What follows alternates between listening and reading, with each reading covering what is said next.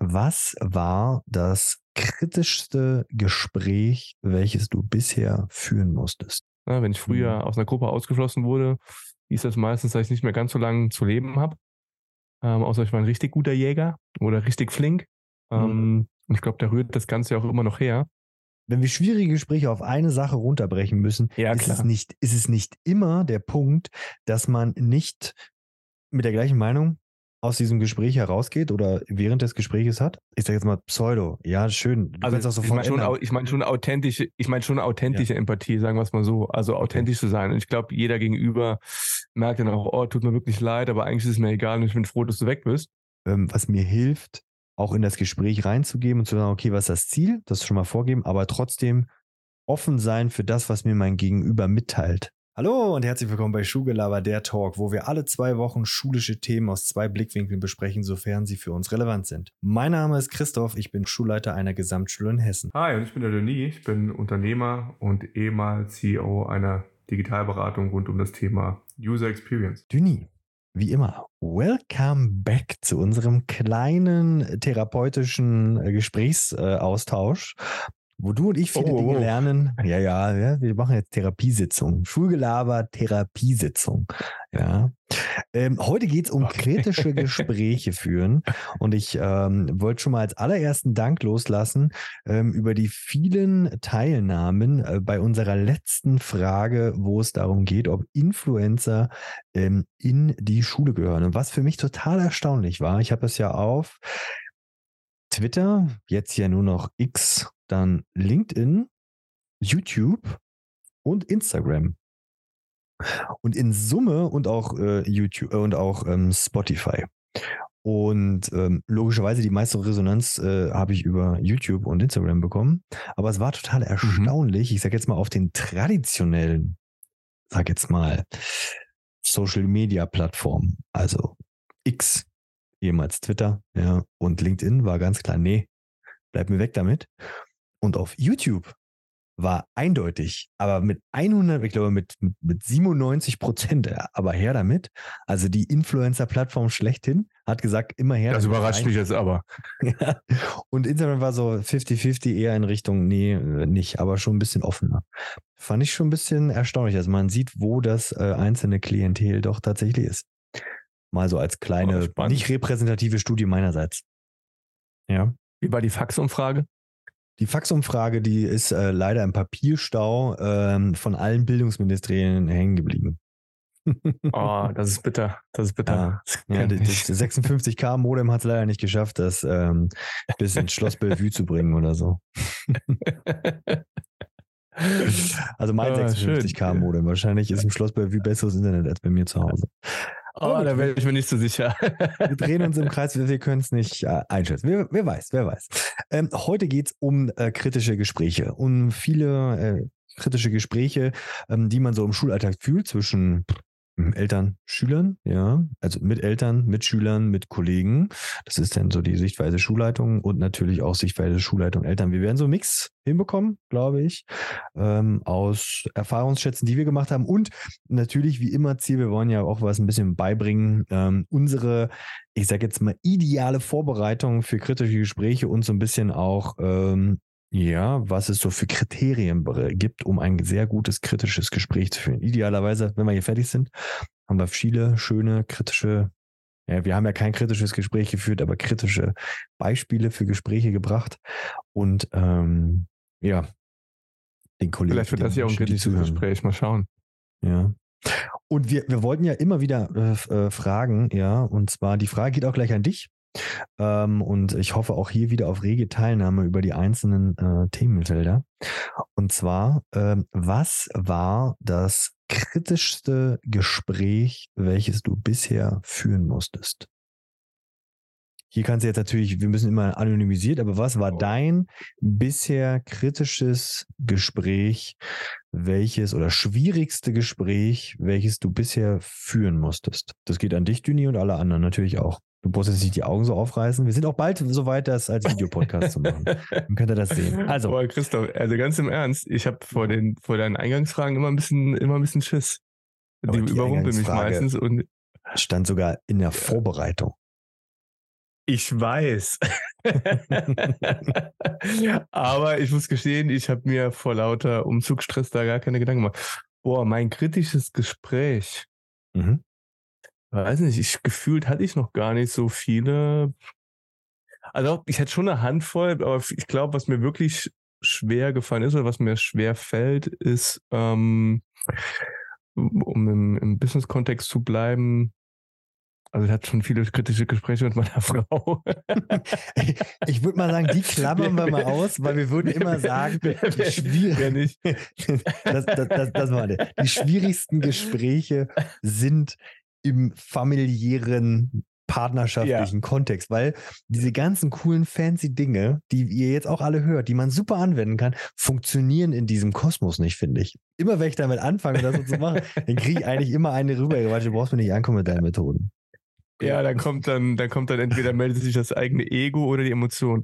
Ja, also im Business-Kontext definitiv ähm, mit einem Mitarbeiter, also klar, einmal Kündigung, finde ich immer schwierig. Das, das erzähl mal, das ja, würde ich mal gerne total. wissen. Wie hast du das Gespräch geführt? Deshalb bin ich überrascht, dass du so, ja, das wäre jetzt meine nächste Frage gewesen. Bist du als Progressiver, ja, dass du so als fancy Chef noch nie jemanden gekündigt hast oder was? Aber hast du. Ja, also einmal das und anderem, ja, aber das hängt vielleicht auch damit zusammen. Wir sind hier ja, du hast eben schon gesagt, äh, Therapiesitzung. Ähm, ich habe so ein, so ein Everybody's Darling-Syndrom. Ich ja gar ähm, nicht. Also mir fällt's, ja, mir fällt's tut, ja, ich stelle mir vor, du machst das deutlich besser. Mhm. Mir fällt's unglaublich schwer, gerade wenn ich den gegenüber dann auch noch gut leiden kann. Ich kann die meisten Menschen gut leiden. Es gibt wenige, die ich so gar nicht leiden kann. Ja. Vor allem, wenn sie noch bei dir arbeiten oder in einem engeren Umfeld sind. Ja. Ähm, und denen dann zu sagen, ähm, oder jemanden dann zu kündigen oder jemand von einem Projekt abzuziehen oder eine eine, eine ähm, Stelle wegzunehmen, wenn du, wenn du so willst, das ist mir schon immer ähm, äh, schwer gefallen. Mhm. Muss ich, muss ich gestehen. Vor allem, wenn es dann auch unterschiedliche Auffassungsgaben gibt, dann merke ich auch immer, hu, da kommt schnell so, so Emotionen, auch Ungeduld äh, bei mir, bei mir hoch.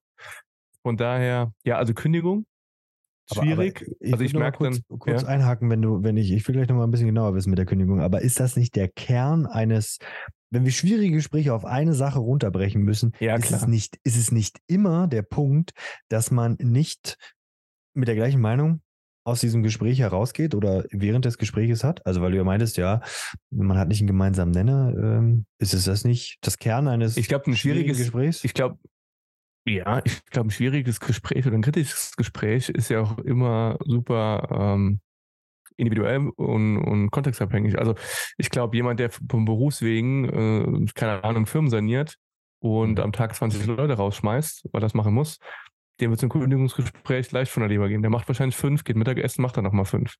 Mhm. So, ja, für den ist aber vielleicht äh, Traumjob. Ja, genau, für, also so Leute kenne ich auch. Und mhm. dem fällt es dann aber vielleicht, äh, was weiß ich, schwierig nach mehr Gehalt zu äh, fragen und seiner mhm. eigenen Firma, was weiß ich. So, deswegen ja. glaube ich, also ein kritisches Gespräch ist ja immer was hoch individuelles. Mhm. Ja. Ähm, aber ich glaube, es hat oft einfach mit Emotionen zu tun und wahrscheinlich so diese, diese Grundängste, Befürchtungen, äh, äh, Ablehnung, Angst vor, vor Ausschluss, ähm, so in, in, in die Richtung. Ne? Und dann kommt noch so ein Thema vielleicht wie Everybody Starling dazu ähm, so dieses gemocht werden, auch das ist ja super äh, primitiv und Neandertaler-mäßig. Also, na, ne, wenn ich früher mhm. aus einer Gruppe ausgeschlossen wurde, hieß das meistens, dass ich nicht mehr ganz so lange zu leben habe. Ähm, außer ich war ein richtig guter Jäger oder richtig flink. Ähm, mhm. Und ich glaube, da rührt das Ganze ja auch immer noch her. Von daher, ja, also ein Kündigungsgespräch ist, fand ich immer schwierig. Mhm. Ähm, wenn, genau. Wir werden ja gleich dann nochmal im Detail auf das Ganze eingehen, aber wenn du es auf schon mal auf eine Sache runterbrechen möchtest, was hat dir am meisten entweder geholfen während des Gesprächs oder im Nachgang, als das Gespräch reflektiert hast? Was hätte dir geholfen, das Gespräch zu einem besseren Ende für dich zu führen? Ich meine, wir brauchen nicht reden, ein Kündigungsgespräch ist kein geiles Ende für den Gegenüber. Aber was hätte dir ja. oder was hätte dir oder was hat dir am meisten geholfen?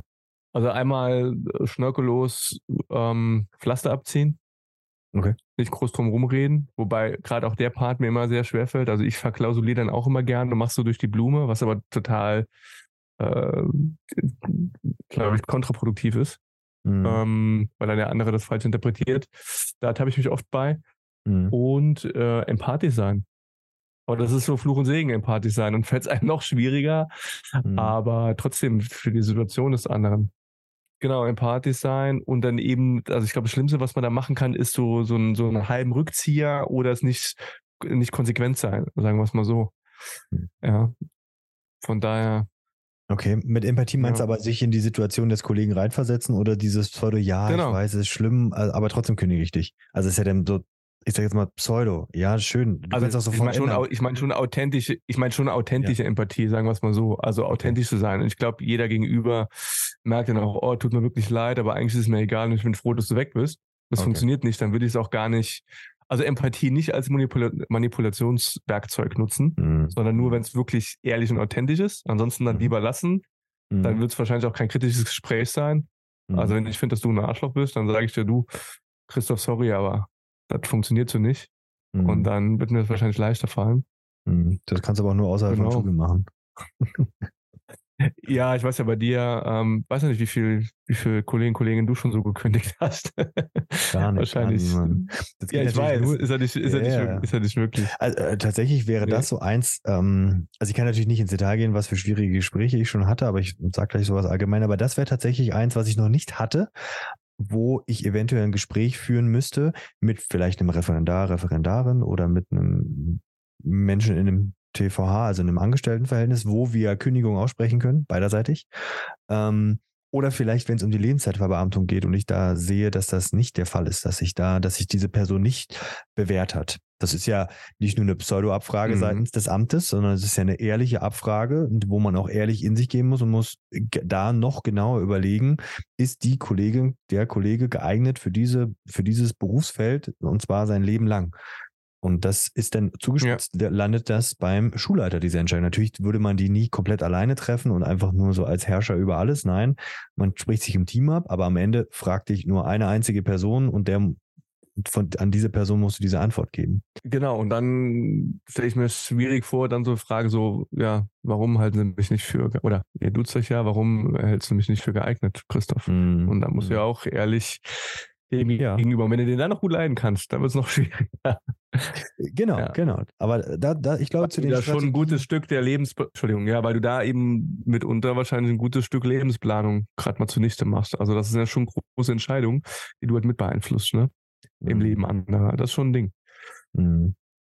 Auf jeden Fall. Und ich glaube, wenn ich runterbrechen würde, also wenn ich, wenn ich meine Job ja, Beschreibung runterbrechen müsste auf so ein, zwei Sachen, dann wäre es tatsächlich Gespräche führen, Gespräche führen, Gespräche führen. Und davon sind klar 90 Prozent kritisch oder hinterfragend oder halt auch ja sehr, sehr schwierig. Ja, also von daher glaube ich, wenn irgendeine Fähigkeit in Schulleitung vorhanden sein muss, ist es ähm, eine sinnvolle und zielführende Gesprächsführung mit Win-Win-Situationen. Was das heißt, werden wir gleich ähm, im Verlauf nochmal ähm, herstellen. Ich würde gerne nochmal einen kleinen Schwenk machen in unsere beider Vergangenheit wo ich zum mhm. ersten Mal ähm, in, in Bezug auf kritische Gespräche gekommen bin. Wir zwei hatten ja mal ein schönes Projekt vor der Nase und hatten mal probiert, die Welt vor KI mit KI besser zu machen. Wir waren echt weit unserer Zeit voraus, wenn ich da jetzt zurückdenke. ähm, ja, wie man es nimmt, ich erinnere mich. ja, ja. Und ähm, ich kann mich noch sehr gut erinnern an äh, die vielen Gespräche, die viele Euphorie, die vielen Millionenbeträge in Excel-Tabellen, ähm, die wir uns schon reich gerechnet haben. ja. ähm, wobei die Grundidee ich immer noch für sehr sinnvoll halte. Ähm, aber äh, wie gesagt, wir haben ja probiert, ein Business äh, nochmal ähm, irgendwie aufzubauen, äh, ein Startup ähm, und da probiert im Bildungskontext uns äh, zu positionieren. Aber darum soll es gar nicht gehen, sondern ich kann mich noch genauer an die Situation für mich erinnern. Vielleicht weißt du es noch, ähm, als wir dieses sehr lange kritische Gespräch hatten in dem Videocall, wo es darum ging, Dinge aufzulösen, was im Hintergrund passiert ist und dass das eigentlich ja. ein ultrakritisches Gespräch war ja, wo es darum ging, ja. wer hat wie was gemacht, Vertrauen wurde missbraucht und wir ähm, im Zuge dessen ähm, sozusagen das Ganze aufgelöst haben. Kannst du dich noch daran erinnern, wie, A, wie es dir dabei ging und weißt du noch, wo genau du warst? Äh, absolut. Absolut. Ich war im Büro, im Meetingraum mhm. und ich mhm. weiß, dass wir uns alle zusammengeschaltet haben und ich war davor auch aufgeregt Ähm, aber mir fällt auch ein, was mir dabei wirklich geholfen hat, dass ich da absolut klar in meiner Entscheidung war. Also trotzdem gewillt, mir nochmal anzuhören, wie mhm. es dazu kam. Aber im Grunde genommen stand mein Entschluss fest, das damit zu beenden. Und es gebührte so ein bisschen noch dem, dem Anstand oder äh, das Ganze aufzulösen, so ein Gespräch zu führen.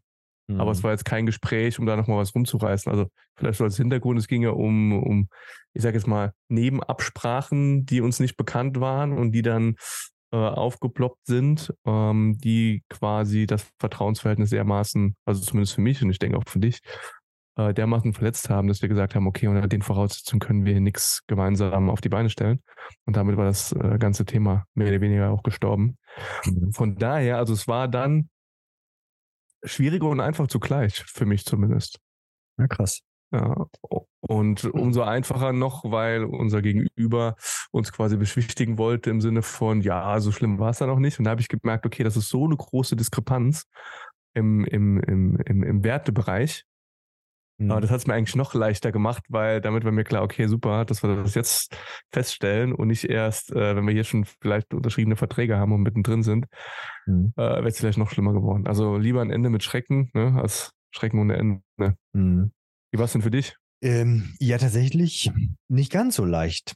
Also da, da, da merke ich und auch da wieder, man kann kritische Gespräche, da gibt es ja auch ganz viele großartige Fortbildungen äh, vom, vom staatlichen Schulamt, äh, von der Hereus Bildungsstiftung, die ich auch wirklich empfehlen kann, gerade von der Hereus Bildungsstiftung, die ja unterstützt werden vom Kultusministerium.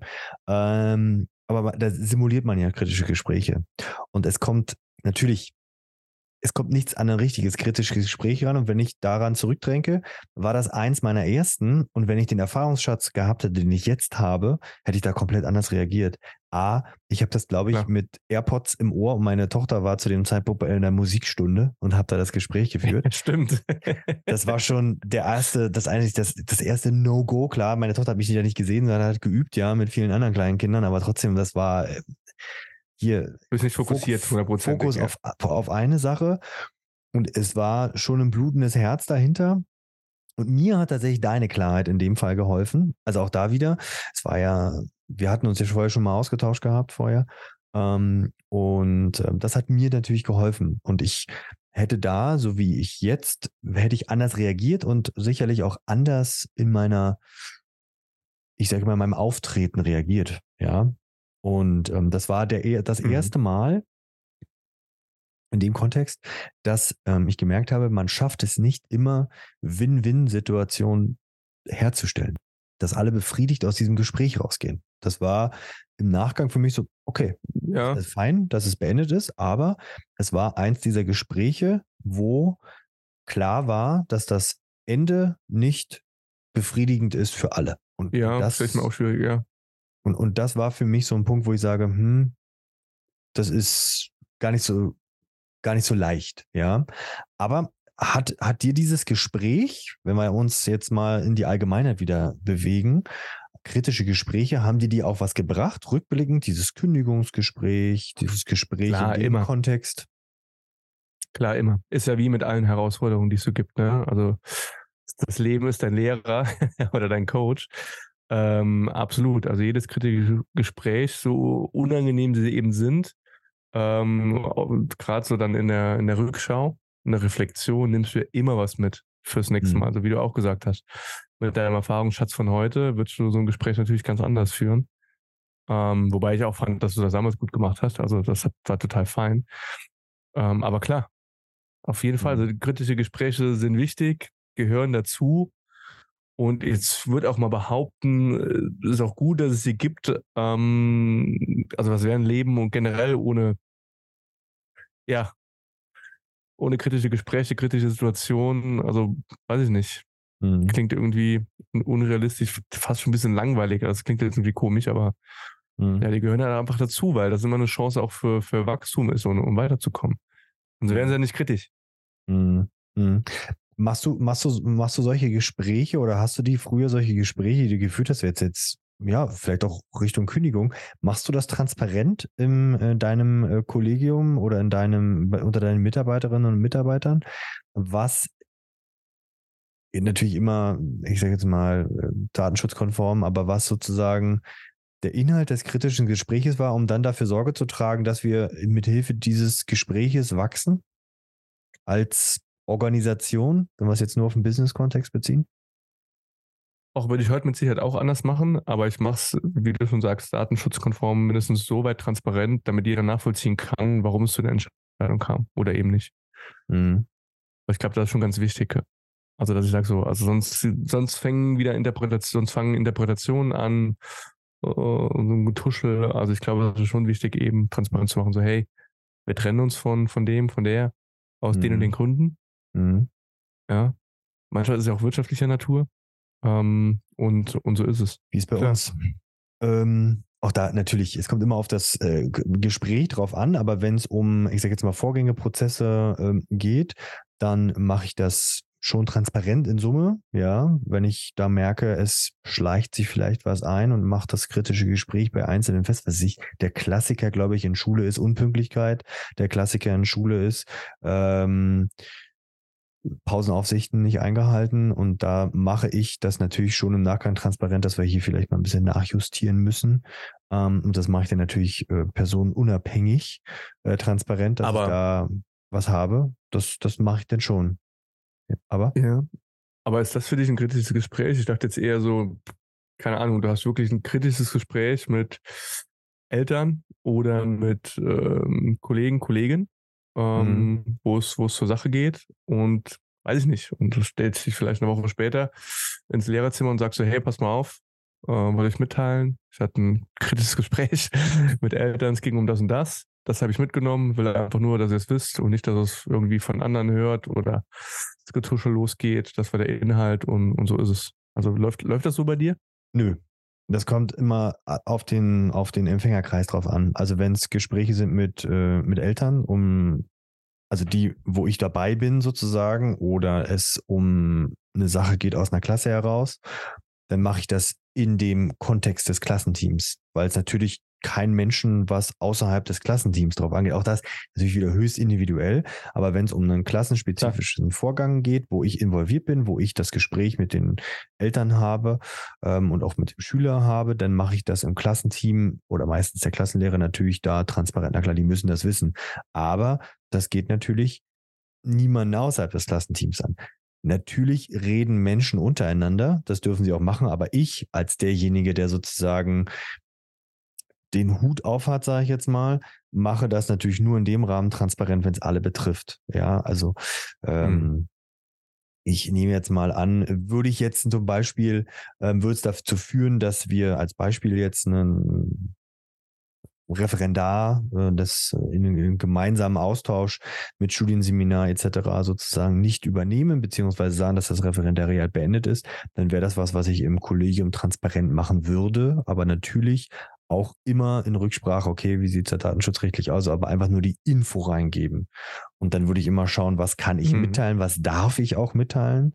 Das ist natürlich in unserem, in meinem Umfeld natürlich immer höchst sensibel. Da frage ich auch lieber zweimal mehr nach, beim zum Beispiel meiner Schuljuristin, ähm, als äh, einmal zu wenig, weil du willst natürlich da auch einerseits ist das höchste Gut, den Einzelnen zu schützen, aber andererseits willst du auch nicht, dass ähm, sag mal, die Gerüchteküche losgeht. Also von daher gucke ich da ganz genau ja.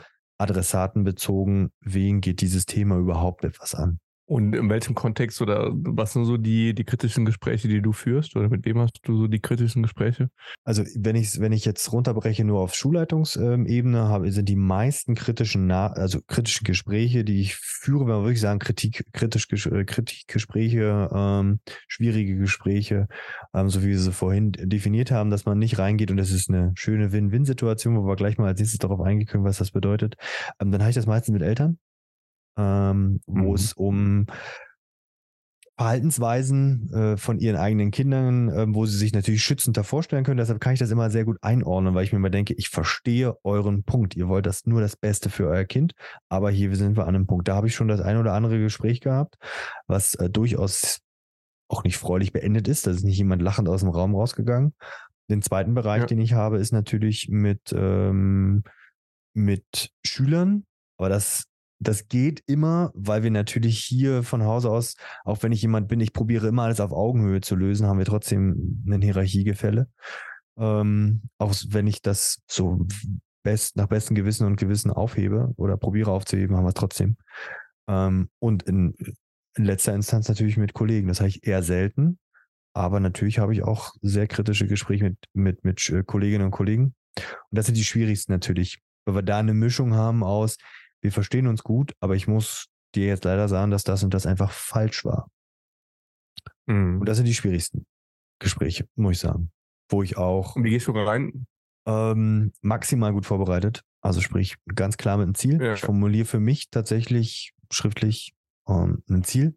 Was ist das Ziel dieses Gesprächs und gebe da das auch vor. Je nachdem, also auch da ist immer eine Abstufung, wie kritisch ist das Gespräch. Haben wir hier, ich mache jetzt mal ein Beispiel auf, zum Beispiel Richtung Fortbildung.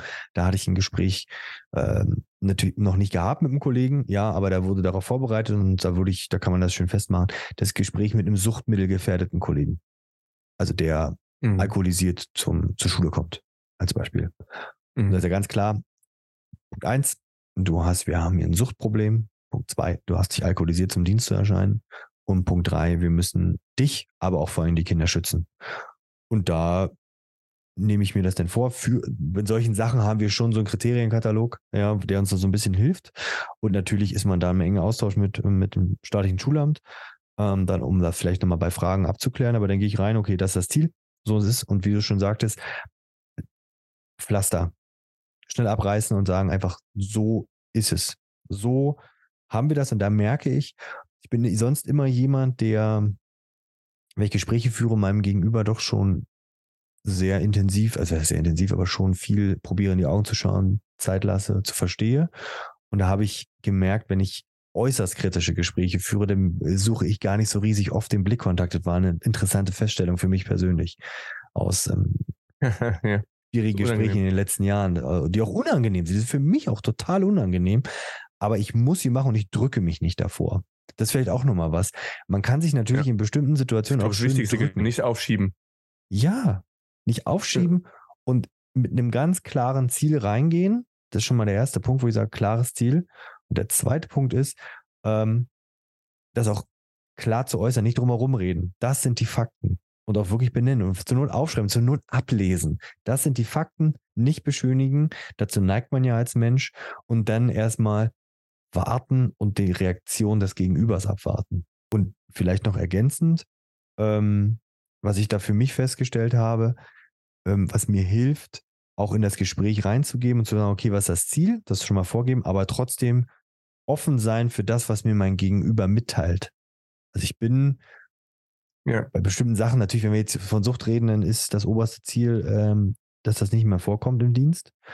Ähm, und äh, aber trotzdem offen sein für Lösungsansätze des Gegenübers und das auch wirklich ernst meinen. Nur weil ich der Meinung bin, dass das so gehen soll, heißt nicht, dass der Vorschlag, den mein Gegenüber mir macht, nicht ebenfalls vielleicht sinnvoll und zielführend ist. Und darauf kommt es ja an. Genau, ich glaube, was ganz wichtig ist, ist, sich vorher eine Zielsetzung zu haben, aber dennoch flexibel im Gespräch dann eben zu sein, wenn ich feststelle, oh, da gibt es gerade gute Argumente, die habe ich vielleicht in meiner Vorbereitung so gar nicht auf dem Schirm gehabt und die verleiten dann vielleicht auch nochmal zum Umdenken, um dann gegebenenfalls doch eine Win-Win-Situation.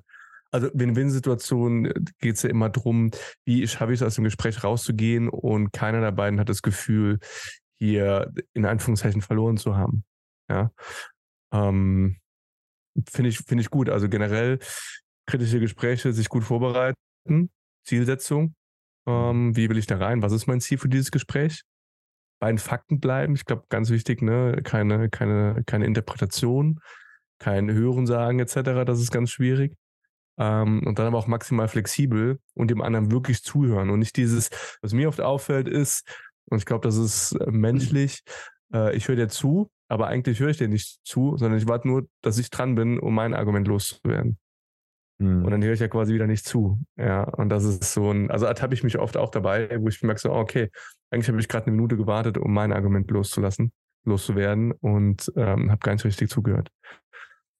Ja. Sind wir da im Bereich aktives Zuhören und wirklich Interesse zeigen, auch bei solchen Sachen, wenn eigentlich das schon klar gegeben ist? Also was weiß ich, du sprichst Absolut. die Kündigung aus und trotzdem aktives Hören. Wie, wie gestaltest du das, das aktive Zuhören für dich? Äh, ganz banal. Also ich versuche wirklich dem anderen zuzuhören, merke aber auch oft, also das ist schon, glaube ich, so ein, so ein Schwachpunkt auch bei mir, ähm, dass ich abschweife in Gedanken bin, schon beim nächsten Punkt bin, schon manchmal vielleicht sogar ein Gegenargument gedanklich vorbereite und dann wieder gar nicht zuhören, sondern wirklich zuhören. Und zwar auch hier wieder nicht als Manipulationswerkzeug, sondern wirklich zuzuhören mhm. und verstehen zu wollen.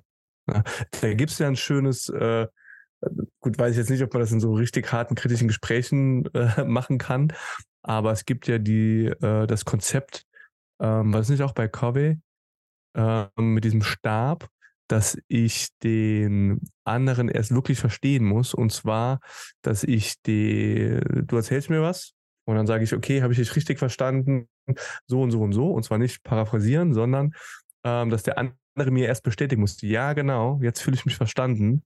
Und bis das nicht passiert ist, darf ich kein Gegenargument oder meine Sichtweise äh, darstellen. Das finde ich geil. Fällt mir aber echt schwer in, in der Praxis und in der Realität. Aber so kannst du im Grunde genommen sicherstellen, dass du, der andere wirklich verstanden wird und dann, und ich glaube, das ist eine Voraussetzung dafür, wirklich dann eine Lösung, die für beide Seiten vertretbar ist, äh, anzustreben. Also, Aber ja, schwierig war, in der Praxis. Ja, es war bei Corvey auf jeden Fall. Ich glaube, wenn wir so Abstufungen haben, also ich sag mal Stufe 1 schwieriges Gespräch, Stufe 2, Stufe 3 und wenn wir Stufe 3 die höchste haben, jedenfalls in meinem Kontext, ja, wo wir wirklich sagen, ah, ja, hier geht es um vielleicht Schutzkonzepte gegenüber Kindern, hier geht es um ähm, Suchtmittel, hier geht es vielleicht auch um Machtmissbrauch, ähm, dann probiere ich auch aktiv zuzuhören, aber trotzdem muss in dem Sinne muss eine Verhaltensänderung her, weil ansonsten können wir so nicht weiterarbeiten, weil es dann dem Schutz der Kinder nicht mehr ähm, gediegen ist. Ich glaube, das solange du absolut schön. solange du absolut sicherstellen kannst, dass es äh, faktisch belegbar ist. Ja. Also ich glaube, das, das Schwierige ist halt immer, man sagt immer so schön, bei den Fakten bleiben. Aber sind wir mal ehrlich, also mir fällt ganz oft auch äh, auf, äh, oftmals sind die Fakten keine Fakten, sondern halt Interpretation ähm, ja. vermeintliche Fakten. Das ist ganz schwierig. Also erstmal sich zu einigen, sind das die Fakten? Also außer ich habe jetzt ein, ein mhm. Video, aber das ist ja heute im Zeitalter von KI auch wieder schwierig. Ja. Ähm, ja, aber ansonsten klar bin ich bei dir. Wenn ich, wenn ich die Fakten habe und da gibt es keine zwei Meinungen, guck mal, du hast in die, in die Kasse gegriffen, hast da 300 Euro rausgenommen. Mhm. Mhm. Bitte hör auf zu klauen. Ich hätte gern, ich wünsche mir eine Verhaltensänderung. Ja, das stimmt schon. Ja, so, so, so simple Sachen. Aber wenn jemand sagt, uh, Genau, die, die hast du dann nicht, sondern meistens ist es wirklich, das macht dann schon wieder ein kritisches Gespräch aus, ne? Mhm. Ähm, Schaff, schaffst du es schaffst du's dabei, ja. Dinge A mitzuschreiben? Ich nehme mir das immer wieder vor, merke dann aber, nein, ich, ich kann dabei nicht mitschreiben. Und führst du diese Gespräche alleine oder führst du die noch mit jemandem zusammen? Also ich finde es immer, also wenn wir die erst wieder die Stufen 1, 2, 3 nehmen, dann bin ich bei Stufe 3, bin ich nicht alleine im Gespräch. Ja. Da habe ich noch jemanden dabei im kontextbezogen. Ist natürlich immer unfair. Ähm, genau, die, das würde ich gerne mal. Idealerweise ist derjenige, diejenige halt neutral. Also idealerweise hast du ja dem, also du sollst natürlich keine Tribunalsituation schaffen, der, mit dem du redest und du sitzt da mit 4 zu 1. Idealerweise hast du jemanden Neutrales dabei. Das muss jetzt kein Schiedsmann oder Mediator oder sonst was sein. Aber, weiß ich nicht, jemand aus dem Personalrat, keine Ahnung, wie das bei euch da gehandelt wird, mhm. der ähm, ja, nicht unbedingt vermitteln muss, aber ja, okay, also im rechtlichen Kontext brauche ich auch manchmal jemanden, der einfach als Zeuge mit dabei ist. Um, klar, und klar. gegebenenfalls auch protokolliert. Ja. Ähm, ist ja in, in größeren Firmen äh, gang und gäbe, auch in Kündigungsgesprächen. Mhm. Und ich habe früher immer ganz viel mitgeschrieben und habe gemerkt, auch das lenkt mich dann oft ab. Also heute schreibe ich selten da was mit. Ich bin meistens gut vorbereitet, mhm. habe mir meine Sachen zurechtgelegt und dann ist es ja wie so eine Art mehr oder weniger abspulen und selbst wenn du dich gut vorbereitet hast, dann nochmal in kritischen Gesprächen, dann kommen Emotionen, dann kommt Ego und dann bist du irgendwie damit äh, beschäftigt mit so, mit so Gefühlsmanagement. Ähm, weil, ja, je nach Gespräch willst du ja eben nicht mhm. ausrasten, ausflippen oder vielleicht ein Tränen ausbrechen. Vielleicht ist es manchmal aber auch zielführend, um einfach zu zeigen, so, hey, ich bin ja gerade maximal verletzt, habe Angst oder sonst wie. Ja. Ähm, ja, also ja, ich, ich glaube, es ist sinnvoll, noch jemanden dabei zu haben. Idealerweise der von dem, von dem oder der anderen auch anerkannt wird als neutrale Person. Mhm. Und wahrscheinlich ist weniger mit Schreiben mehr, außer es geht wieder darum, Fakten äh, mitzuschreiben oder ja. Also ich habe für mich festgestellt, wenn ich anfange mitzuschreiben, währenddessen bin ich einfach in meiner Gesprächsführung, in meinem Mitdenken nicht gut, weil das kriege ich nicht hin, zwei Sachen gleichzeitig zu machen und dann lasse ich das Schreiben ja. weg und probiere das danach. Und ähm, bei uns ist es so, wenn ich ein Mitarbeitergespräch äh, führe und jemanden einlade und ähm, das vielleicht durchaus etwas kritischer ist, dann gebe ich immer einen Hinweis, äh, du kannst gerne einen Personalrat mit dazu nehmen. Der ist bei uns ähm, sozusagen für solche Gespräche vor, vorhanden. Ja. Aber dann weiß natürlich der Gegenüber, es wird mich auch nochmal interessieren, wie lädst du zu solchen Gesprächen ein? Ich habe für mich so festgestellt, ich bin also ambivalent. Einerseits möchte ich, hasse ich es, persönlich auch zu einem Gespräch eingeladen zu werden und ich weiß nicht, um was es geht, finde ich, ist ja. das unhöflichste mein Gegenüber. Andererseits finde ich es ganz schlimm, wenn ich jetzt was reinschreibe und egal wie ich es schreibe in einer E-Mail, so vielleicht so faktisch bezogen, und ich will ja auch noch nicht zu viel sagen, weil ich ja auch vielleicht Personen schützen muss, keine Ahnung, aber ich will natürlich auch ähm, dass ich, dass er weiß, um was es geht. Aber ich weiß natürlich auch, meine E-Mail kommt, ich sage jetzt mal idealer, also spätestens 24 Stunden vorher. Ähm, da weiß ich ja auch, was ich bei der Person eventuell auslöse, wenn sie das liest. Wie viel Kopfkino geht an? Und ich habe für mich festgestellt, das eine wiege ich mit dem anderen ab und komme zum Schluss, lieber raushauen, mitteilen, darum geht's, fertig aus, als jemanden zum Gespräch einladen und sagen, ey, darum, herzlichen Glückwunsch. Du hast gedacht, darum geht's und tada, es geht darum. Wie handhabst du das? Ja. Ähm, ja, ähnlich. Oder Idee, oder was ich auch schon gemacht habe, ist den anderen, wenn das möglich ist, kurz äh, anrufen oder wenn ich ihn sehe, so sagen so, hey, pass mal auf, folgendes Thema gibt's, wir müssen drüber reden. Äh, ich werde dir einen Termin dazu schicken, aber einfach nur, dass du schon mal weißt, um was es geht. Lass uns morgen mal eine Stunde darüber sprechen. Mhm. Dann ist das schon mal leicht vorbereitet. Also, ich weiß, was du meinst. Klar, wird er wahrscheinlich eine unruhige Nacht haben. Aber besser, ähm, glaube ich, und ich glaube auch fairer, als dann so überrumpelt zu werden.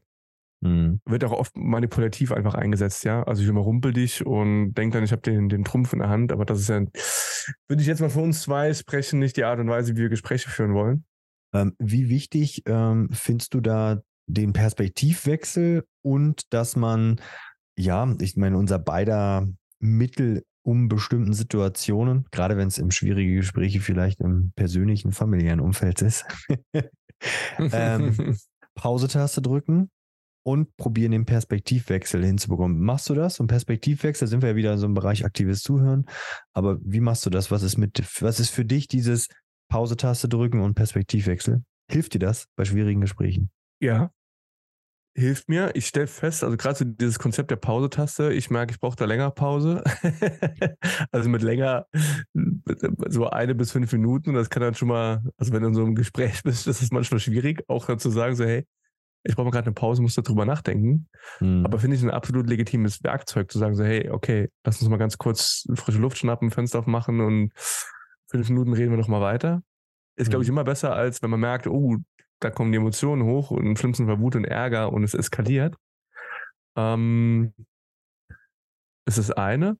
Und ich glaube wirklich, Thema aktives Zuhören, dieses ähm, Wiedergeben, so, okay, ich habe jetzt gehört, so, so und so, habe ich das richtig verstanden? Und sich das von dem anderen bestätigen zu lassen. Und das so mhm. lange zu machen, bis der andere sagt, ja. Und dann kann ich mit meiner Gegenargumentation dann mit meinen Argumenten kommen.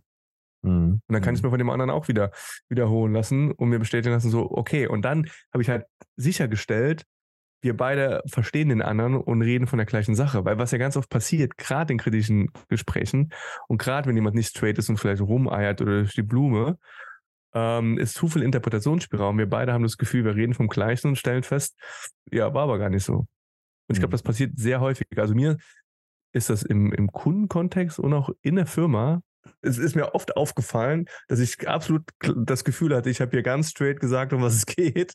Und hintenrum habe ich dann erfahren, der andere hatte keinen blassen Schimmer, von was ich rede. Mhm. okay, spannend.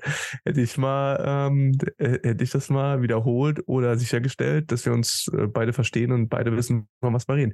Klingt total bescheuert und banal, so gut sprichst du, okay, also bist irgendwie zu blöd, ein Gespräch zu führen. Mhm. Aber ist mir oft passiert.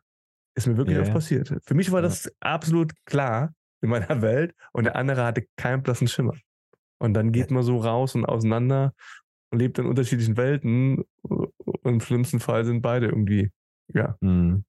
Ja, zumal, zumal gerade im Schulkontext ist das so das Einmaleins des, ich sag jetzt mal, des normalen Unterrichts als Beispiel, wo wir das ständig anwenden, dass wir etwas erklären und dann sagen, ey, kann das mal ein Schüler, ein, ein Kind nochmal erklären in eigenen Worten, um sicherzustehen, dass alle den gleichen Arbeitsauftrag verstanden haben.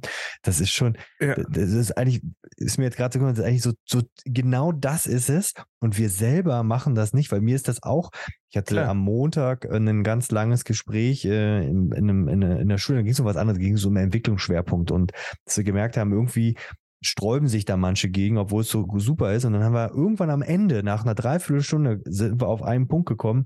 Und dann haben wir alle, da hast du wirklich in der kompletten Runde gemerkt, ah, okay, das gehört gar nicht dazu. Diese, dieser Punkt, genau. den wir als sinnvoll erachten, der gehört überhaupt nicht zu diesem Themenkomplex, der aber, weil das alle genau, denken, richtig. die meisten Ängste verursachen wird. Und dann kommt so raus, ja, nee, das gehört überhaupt nicht zu dem Thema, das mache nur ich so. What? Genau. Darüber machen sich genau. alle einen Kopf. Und dann hat die Person gegenüber auch gesagt, ah ja, dann habe ich das wahrscheinlich nicht richtig verstanden oder nicht mitgeteilt. Ich so, das yeah. mag sein, aber ich habe es vielleicht auch nicht vernünftig verstanden und einfach nicht hinterfragt. Und das war so, genau. oh, das war so ein Aha-Moment. Und das ist so, das machen wir in der Schule ständig. Das machen wir ständig, aber nicht bei uns ja. in, in, der Interaktion untereinander. Das ist so geil eigentlich. Ja. ja. Genau, und ich glaube, du machst selten, weil das ist ja dieser Bias, dass du glaubst, du bist der einzige Idiot, der es nicht verstanden hat. Und deswegen hältst du die Klappe. Und wahrscheinlich denkt jeder so, dann hast du das Problem, dass keiner weiß, um was es eigentlich geht. Aber auch in dem Kontext, was du ja auch, ich glaube, du hast das auch mal erzählt, wenn du so ein Gespräch hast, dass du vorab einen Disclaimer setzen kannst und kannst sagen, pass mal auf, heute geht's ganz straight. Da und da drum. Heute geht es ganz bewusst nicht da und da und da drum. Und immer ja. wieder, wenn es zu dem Thema geht, zu sagen, nee, stopp, stopp, stopp nicht das Thema heute, reden wir nur ja. von Blau und Rot. Gelb ja. und Grün heute nicht. Kann und, auch und das, ne? und das, das ist auch, also das hilft mir total. Das mag manchmal auch total unhöflich. Und ich mag es überhaupt nicht, Menschen ins Wort reinzufallen. Also, okay, dir, dir ja, dir, bei dir mache ich es ständig. Ähm, ich mache das auch oft. Deswegen verstehen wir uns so gut.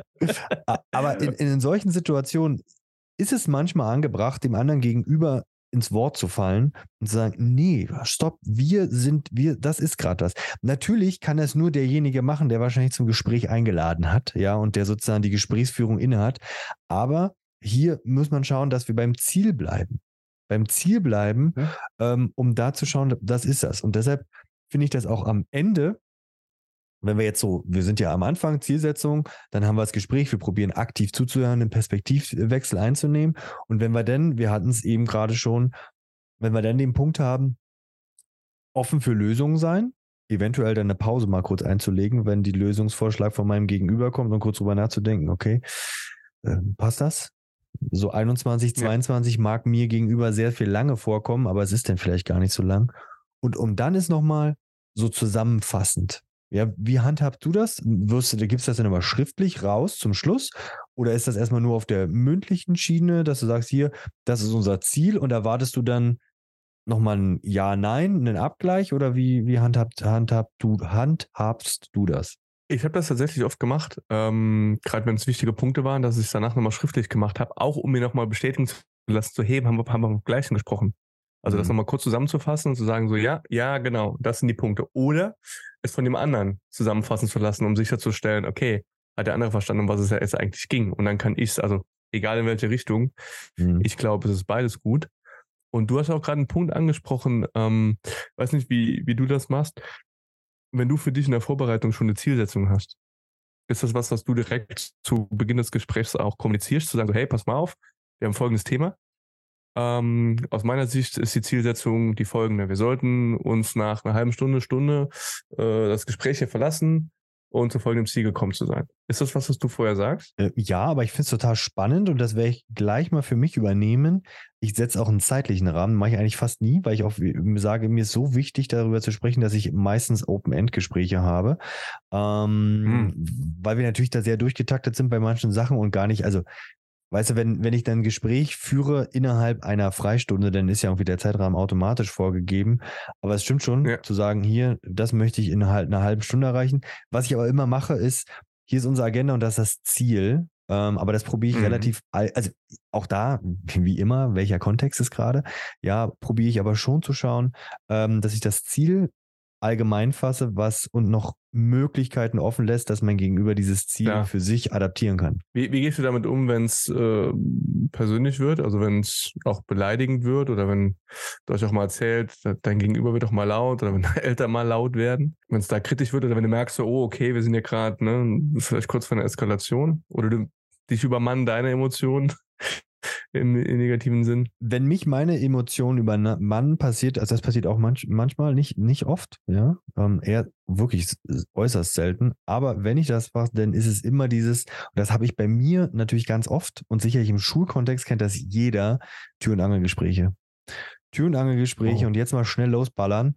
Und ich nehme das persönlich und gehe da mal rein, was ich so schon Klassiker ist, Stundenplan. Da ich die meisten Jetzt komme ich zu dir, Christoph, jetzt baller ich das raus. Was ist das für ein blöder Stundenplan? Zack oh, ja. raus. Und ich nehme das persönlich, obwohl es überhaupt nicht persönlich gemeint ist, äh, gegen mich als Person, sondern gegen die Sache, weil derjenige nicht weiß, wie viele Mühen, wie viele äh, Optionen ich durchgespielt habe, um für diese Person den besten Stundenplan rauszuholen. Und derjenige haut mir einen raus, das ist total der Kackstundenplan. Und davon, mhm. das muss ich für mich lernen. Da hat mir geholfen, zwei Sachen. Pause, wirklich. Ähm, mhm. Muss ich auch noch ein bisschen besser werden. Gerade dieses Jahr ähm, da was gehabt ähm, wo ich sage, hm, war nicht gut von mir. Ähm, Sage ich gleich noch was dazu. Ähm, und dann hat mir geholfen, ein Denken, ich keine Ahnung, ich glaube, ich habe es dieses Jahr gelesen oder wir uns im Gespräch, ich weiß nicht mehr, aber auf jeden Fall ist es relativ frisch. Personen reagieren, egal in welcher Situation, in ihr maximal besten Variante, die sie in dieser Situation loslassen können. Sprich, wenn das Kind jetzt rausballert, dann hat es keine bessere Option. Wir können nicht erwarten, dass er sagt, dass das Kind, der Erwachsene, äh, taktiert. Also die wenigsten ja. sind so krass berechnend, sage ich jetzt mal, dass sie das können, dass sie ähm, das taktvoll machen. Und deshalb hat mir das geholfen, okay, das ist A nicht gegen dich persönlich und selbst wenn es gegen mich persönlich ist, dieser Gegenüber kann in der jetzigen Situation, ist das seine maximal beste Variante. Wie ist es bei dir? Wirst, wenn du emotional wirst, A, passiert das, 100 Pro, aber was machst du dann im Nachgang? Das würde mich mal interessieren. Wenn ich emotional wurde, oder was das ja. ist? Oder, oder gemerkt hast, hey, es war vielleicht falsch, was ich gemacht habe. Äh, ich entschuldige mich. Also ich entschuldige mich. Wenn ich merke im Nachgang, also äh, bitte ich wahrscheinlich nochmal kurz zum Gespräch und ich versuche das sehr zeitnah zu machen. Also nicht mhm. so zwei Wochen später, ja. sondern wirklich so, hey, ich habe festgestellt, ich weiß nicht, wie es dir ging, so, so und so. Äh, mhm. entschuldige mich dafür. Mhm. Mache ich, mach ich auch. Ja. Und ich finde, das ist was ganz Wichtiges, dass man auch selber Absolut. gerade als Führungsperson oder auch als Klassen, als Klassenlehrer, auch da bin ich ja sozusagen die Führungsperson der Klasse, wenn ich was falsch gemacht habe, und ich glaube, gerade gegenüber Kindern fällt einem das vielleicht noch mal ein bisschen schwerer als Lehrer, ähm, dass man sagt, ey, das war jetzt auch von meiner Seite aus eine falsche Reaktion. Und ich glaube, das ist, mhm. wenn man das mal einmal miterlebt hat, was das beim Gegenüber auslöst, welches, okay, krass, der macht sich darüber Kopf, der nimmt mich ja. ernst in meinen Gefühlen und sieht auch Fehler sozusagen ein. Das sollte natürlich nicht genau. am laufenden Band passieren, dann wird es ein bisschen irgendwann komisch, dann sollte man vielleicht mal an seiner Gesprächsführung oder sonst was arbeiten. Aber natürlich sind wir alle nur Menschen und wir müssen es auch dazugeben, Fehler zu machen. Und dazu gehört auch ein Stück weit Größe. Deshalb, wenn Menschen zu mir kommen, das hatte ich in Situationen, die sagen, hey Christoph, das war meiner Situation falsch. Und da bin ich dann so jemand, wenn da bin ich nicht so generös, so nach der Karriere, kennst ja wahrscheinlich so Menschen, die dann so sagen, ist okay, ich, ich akzeptiere das. Nee, und da probiert, mm. das sind so Situationen Win-Win, also ein gutes Gefühl. Da hat jemand die Größe und entschuldigt sich, dann verdammt nochmal, sei nicht auf hohen Ross, gibt vielleicht zu, dass du auch was falsch gemacht hast. Und wenn du sagst, ey, ich habe auf ja. jeden Fall nichts falsch gemacht, dann nimm die Person ernst und gib ihr ein gutes Gefühl und sag, ey, cool, ey, finde ich richtig, da hast du ja. Größe bewiesen. Danke, danke, dass du das gemacht hast. Ich weiß, da gehört was dazu, dass du einen Fehler eingestehst, ja. Und was ich auch immer mache, ich sage, egal, wenn es mal richtig knallt, ja, das ist auch etwas, was ich zwischen meiner Tochter gegenüber mache, egal wie es knallt dann ist, also abends, das mache ich jetzt bei meinen Kollegen nicht, dass ich, das ist mal im Hause Krüger, Küsschen auf, auf die Stirn. Genau. Im Hause Krüger ist, ähm, dass das Töchterchen geht niemals mit einem Streit ins Bett. Das ist mein oberstes ja. Ziel. Ähm, ja. Und ähm, für mich ist immer so, auch im Nachgang nach so einem Gespräch mit einem Kollegen oder mit einem Schüler, ey, wir haben uns gezofft, was muss auch mal knallen, was alles fein zwischen uns. Ist alles fein. Wir starten bei null. Das ist schwierig sicherlich, aber ey, alles fein. Ganz normal. Und da finde ich, derjenige, der vielleicht dieses schwierige Gespräch geführt hat oder in der Führungsperson ist, der muss damit mit gutem Beispiel vorangehen und sagen, es ist alles fein. Ja. Es mag vielleicht mal abgekühlt sein, aber es ist alles gut. Ich bin nicht nachtragend. Ja. Ja, ich glaube, was auch ein Konzept ist, was mir aber noch immer äh, schwerfällt, ist, also klar, ich glaube, so eine, eine Masterregel ist äh, klar, immer bei sich bleiben. Ja, also nicht du, du, du, sondern hey, ich mhm. oder äh, stell fest oder ich stelle mir vor, das und so weiter und so fort. Ähm, aber ich glaube, ein Konzept, das habe ich nicht so oft gemacht, weil das ist mir auch immer noch unangenehm, ist, ähm, wenn ich merke gerade, also welche Emotionen kommen hoch, meistens irgendwie Angst, Wut, mhm. Traurigkeit, mhm. das sind so die mhm. Klassiker wenn es um kritische Gespräche geht, äh, sich dann zu überlegen, so, hey, okay, wir kommen irgendwie gerade nicht weiter. So, was äh, will ich auf gar keinen Fall, dass der andere gerade über meine Gefühlslage oder über mich weiß. Ja, und dann genau das zu sagen. Weil A ist nie angreifbar, weil ich bin ja bei mir also zu sagen, so, hey, ähm, ich merke gerade, wenn du das und das sagst oder wenn wir hier so weitermachen, ähm, habe ich Angst, dass unser Verhältnis darunter leidet und das ist, das will ich nicht. Und wie können wir da weitermachen? Weil man soll mhm. der andere dann sagen. Ich empfinde das so, dass dieses Konzept jedem relativ eindeutig ist und vielleicht bekannt ist, aber vielleicht auch nicht, keine Ahnung, weil wir uns da ständig mit auseinandersetzen. Aber jetzt mal eine ganz ketzerische Frage, die frage ich mich wirklich. Das kann ich natürlich auch super als Waffe einsetzen und sagen, hey, ich teile die jetzt mal mit einer Ich-Botschaft mit, wie ich mich damit fühle und jetzt leb mal damit. Und dann ist so, okay, wa was kann ich jetzt dagegen sagen?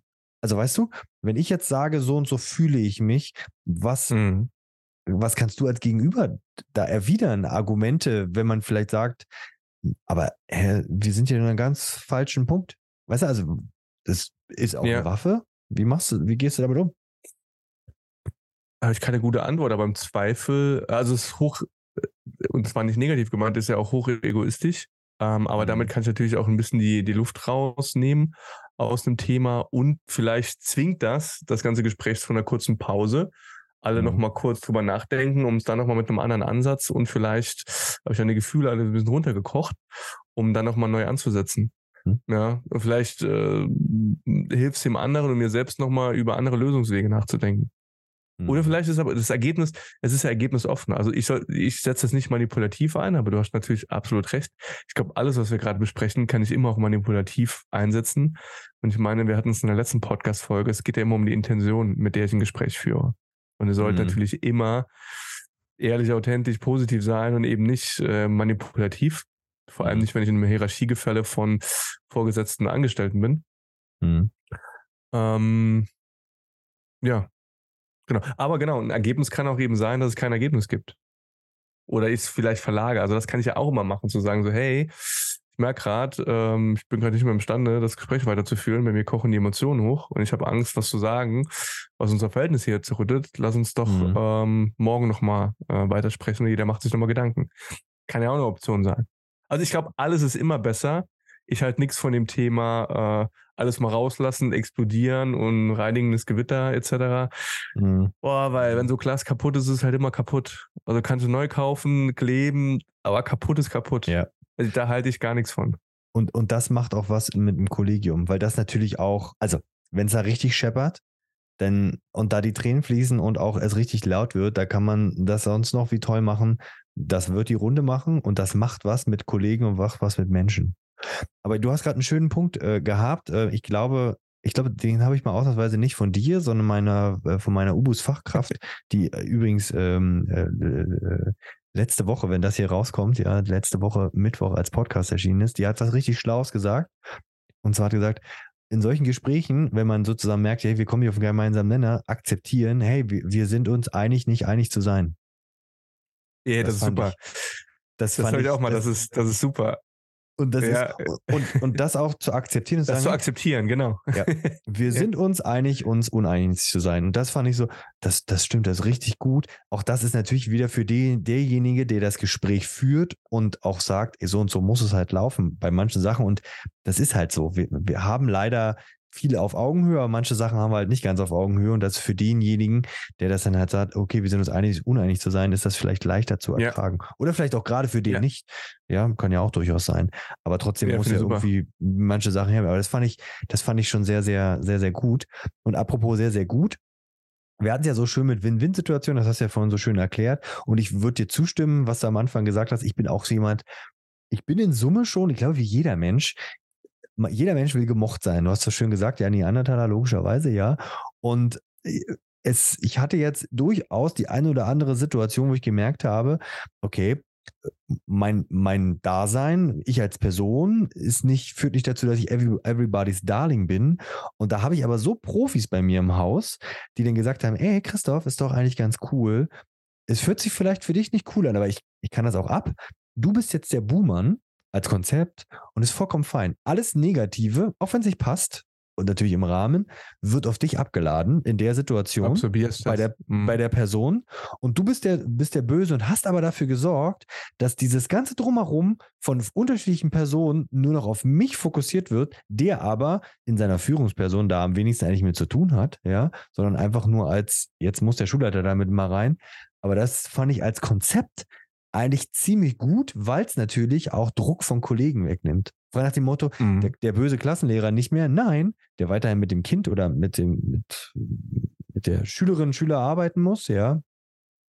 Jetzt bist du der Buhmann, ja, aber kannst dafür sorgen, dass andere Leute weiterhin Zugang haben zu den Einzelnen. Und das war für mich eine durchaus interessante Erfahrung, weil ich auch jemand bin, der eher gemocht werden möchte, ja, auch nach schwierigen Gesprächen ähm, und probiert Win-Win-Situationen herzustellen, dass alle Beteiligten, hey, glücklich rausgehen und wir haben eine Zielführung gefunden. Aber das war auch ein Ziel. Aber natürlich für mich hat sich das nicht gerade großartig angefühlt, aber das fand ich ganz spannend. Ja, ist ein guter Punkt. Hattest du mal so eine Situation, wo du auch sagst, okay, ich stelle mich mal schützend davor und äh, fange das ab mit einem Schutzschild und bin der Böse? Äh, klar, in Projekten oder Kundensituationen, wo ich mich schützend dann vor einen Mitarbeiter, von einer Mitarbeiterin gesetzt habe und den in Anführungszeichen Boomer gespielt habe, ohne dass ich dann den Projektleiter dann, dann verprell. Mhm. Ja, wenn ist unangenehm, aber wenn ich weiß, für, für was eine, für, für welche Sache und wenn ich dahinter stehe. Wenn du es nochmal zusammenfassen würdest, was sind für dich die Best Practice Sachen aus dem, was wir jetzt sozusagen für uns erfahrungsmäßig herausgestellt haben. Was sind die wichtigsten Sachen, um oder Strategien für erfolgreiche kritische Gespräche? Ja, also maximal gut vorbereiten, mhm. wenn ich dazu die Möglichkeit habe. Habe ich ja auch nicht immer. Manchmal gibt es auch plötzlich kritische Gespräche. Ja. Bei sich bleiben. Mhm. Bei sich bleiben, klar kommunizieren. Mhm. Ja, also deutlich sein, nicht, nicht drumherum reden, lösungsorientiert sein. Mhm. Immer mit der Intention, eine gemeinsame Lösung zu finden, also jetzt nicht, nicht ego-getrieben ähm, zu argumentieren. Ähm, genau, wenn ich merke, okay, wir kommen nicht weiter oder Emotionen kochen hoch, auch mal Pause-Taste drücken, äh, Pause machen, Gespräch mhm. verlagern. Ja, was mir gerade noch einfällt, ähm, Jetzt fällt mir nicht mehr ein, wer ist der Korsen, genau, der, der Jens Korsen, der hat das gesagt. Das finde ich auch super. Da muss ich ganz oft dran denken. Aber witzigerweise eher im privaten Bereich, aber hilft auch yeah. im Business-Kontext, der, äh, der auch gesagt hat, äh, man merkt ja, so wenn die Emotionen hochkommen, er sagt, es gibt so zwei Zustände. Entweder man ist bockig oder dumm. Ja. Und man will selten dumm sein. Und dann ja. stelle ich oft fest, ah, in neun von zehn Fällen bin ich wirklich bockig oder trotzig und reagiere dann aus dem Trotz heraus. Und ja. allein diese Erkenntnis, das zu beobachten, hilft mir so oft zu merken, so, okay, also will ich jetzt trotzig und bockig sein? Nee, dumm auch nicht. Also was ist die Alternative? Und das mhm. hilft, von dem Ego-getriebenen, also von dieser Ego-Ebene wieder auf die Lösungsebene zurückzukommen und eigene Gefühle, Emotionen zu. Nicht immer, aber manchmal in Kombination mit dieser Pausentaste, das finde ich super. Also so, ja. ey, bin ich gerade dumm oder bin ich bockig und trotzig? Ja. Das, ich das würd, hilft echt ich, oft. Ich, ich würde dann noch ergänzen und vor allen Dingen will ich unbedingt mein Ziel durchsetzen. Das kommt nämlich da in, die, genau. in, die, in, den Bereich rein. Ist jetzt, bin ich jetzt trocke, äh, bot, äh, bockig und dumm, weil ich nur mein Ziel umsetzen genau. möchte, oder bin ich da wirklich ähm, offen den Lösungen gegenüber und kann verstehen, dass es der Sache trotzdem zuträglich ist, aber vielleicht nicht so, wie ich es gerne hätte. Ja, ich glaube, das Zumal, ist schwierig. Genau, zumal, wenn ich meinen Schuh durchstricken will, schaffe ich ja wieder eine Win-Lose-Situation. Ich habe gewonnen, der andere hat verloren. Macht langfristig in einem Beziehungskonstrukt wahrscheinlich eher wenig Sinn. Ja, ja. Ich würde ja, noch ergänzen. Aber du wolltest was sagen. Ja, diesen ja. Bereich aktives Zuhören würde ich noch ergänzen. Ja. Oh ja. Ähm, in, Interesse wirklich dem ähm, Gegenüber äh, zeigen. Ja, du hast schon, hast schon erwähnt, aber das würde ich auch nochmal rausstellen. Offen sein gegenüber Lösungen, vielleicht auch unkonventionellen Lösungen Vorbereitung ja. ist alles und gerne gerade in, ja, aber nicht nur im Schulkontext, aber im, im Firmen- und Schulkontext auch einfach mal sich Hilfe holen. Einfach mal nachfragen. Wie geht man daran? Der Hilfe Punkt. holen zu einem Gespräch, aber auch da das transparent machen, ähm, wie man oder warum diese Person jetzt vielleicht dabei ist oder so, wenn man das äh, macht. Und zum Abschluss würde ich immer sagen, auch da ganz wichtig, zusammenfassend in eigenen Worten Abgleich gegenüber. Siehst du das auch so? Ist irgendwas unklar? Ja, super. Stimmt, sehr gut. Nein, ja. müssen wir leider wieder von vorne anfangen. So nervig wie es ist. Es muss für jeden klar sein, dass es verstanden worden ist. Und auch nochmal äh, vielleicht ähm, das Themenfeld zusammenfassen. Was ich nicht als sinnvoll erachte, weil es immer wieder kommt, Ausblick auf weitere Themen geben. Ich finde es ganz wichtig, gerade wenn es sehr kritische Gespräche sind, wir bleiben nur bei diesem Gespräch und selbst wenn sich anbieten würde, jetzt noch weitere Dinge zu klären, machen wir nicht. Dann lieber einen ja. Tag später oder ja, ja, doch einen Tag später. Also ich finde, 24 Stunden sollten irgendwie dazwischen liegen, dass jeder mal sacken lassen hat und sich reflektiert hat und vielleicht noch am Nachgang. Also ich würde auf keinen Fall, auch wenn es sich anbietet, weitere Themen noch besprechen. Es sei denn, sie passen zu, dazu, aber es ist eigentlich seltenst der Fall. Ja, finde ich gut. Ja. Gut. Fehlt noch irgendwas, was uns offen äh, geblieben ist eigentlich? Eigentlich?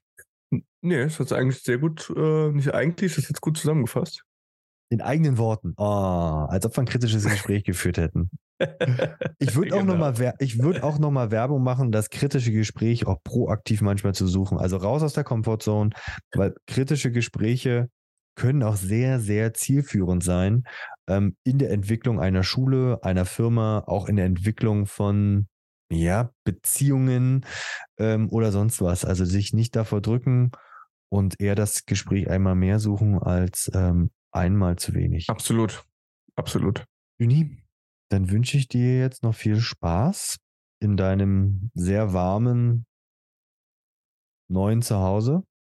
Ja. Danke mit ähm, zeitversetztem Internet, nicht nur Zeitzonen zeitmäßig, sondern auch zeitversetztes Internet. Irgendwann kriegen wir das auch im Griff, liebe Zuhörerinnen und Zuhörer. Vielen Dank für die Geduld.